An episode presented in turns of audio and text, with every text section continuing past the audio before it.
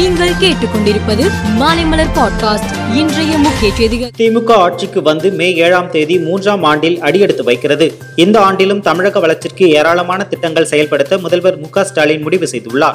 தமிழகத்துக்கு தொழில் முதலீடுகளை ஈர்த்து வர அடுத்த மாதம் இருபத்தி மூன்றாம் தேதி லண்டன் செல்ல முதல்வர் முடிவு செய்துள்ளார். ஜப்பான் சிங்கப்பூருக்கு சென்று வரும் வகையில் பயணத்திட்டம் வகுக்கப்பட்டு வருகிறது.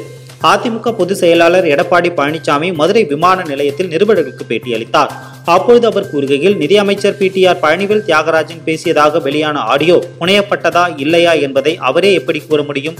நிதி அமைச்சர் பேசிய ஆடியோவை ஆய்வு செய்து உண்மையை வெளிச்சத்துக்கு கொண்டு வர வேண்டும். ரூபாய் முப்பதாயிரம் கோடி தொடர்பான அமைச்சரின் ஆடியோ விவகாரத்தில் மத்திய அரசு விசாரிக்க வலியுறுத்துவோம் என்றார். ஓபிஎஸ் அணி சார்பில் திருச்சி பொன்மலை ஜி கார்னர் மைதானத்தில் நாளை முப்பெரும் விழா மாநாடு நடைபெறுகிறது.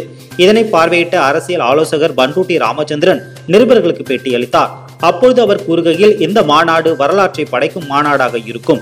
கட்சி இயங்க தொண்டர்கள் முக்கியம். அதிமுகவில் தொண்டர்கள் ஆதரவு எடப்பாடி பழனிசாமிக்கா ஓபிஎஸ்கா என்பதை நாளை மாநாட்டின் மூலம் தெரிந்து கொள்வீர்கள் என்றார். ரூப்கர் மாவட்டம் சாம்கவர் சாஹிப் என்ற பகுதியை சேர்ந்த பரிந்தர் சிங் என்பவரை கடத்தி சென்று தாக்கியதாக காலிஸ்தான் பிரிவினைவாத தலைவர் அம்ரித் பால் சிங் உட்பட மூன்று பேர் மீது போலீசார் வழக்கு பதிவு செய்தனர்.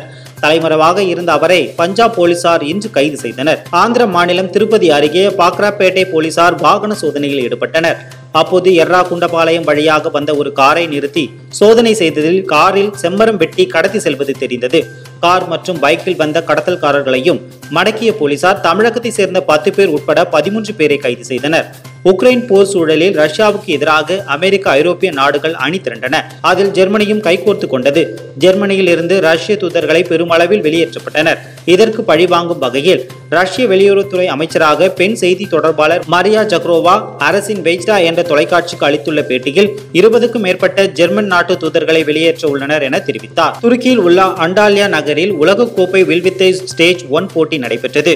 நேற்று நடந்த காம்பவுண்ட் கலப்பு அணிகள் பிரிவு இறுதிப் போட்டியில் இந்தியாவின் ஜோதி சுரேகா வெண்ணம் ஒஜாஸ் தியோதால் இணை சீன தைபே ஜோடியை வீழ்த்தி தங்கம் வென்றது. காம்பவுண்ட் தனிநபர் பிரிவு இறுதிப் போட்டியில் இந்திய வீராங்கனை ஜோதி சுரேகா முதல் முறை தங்கம் வென்றார். மேலும் செய்திகளுக்கு மாலைமலர் பாட்காஸ்டை பாருங்கள்.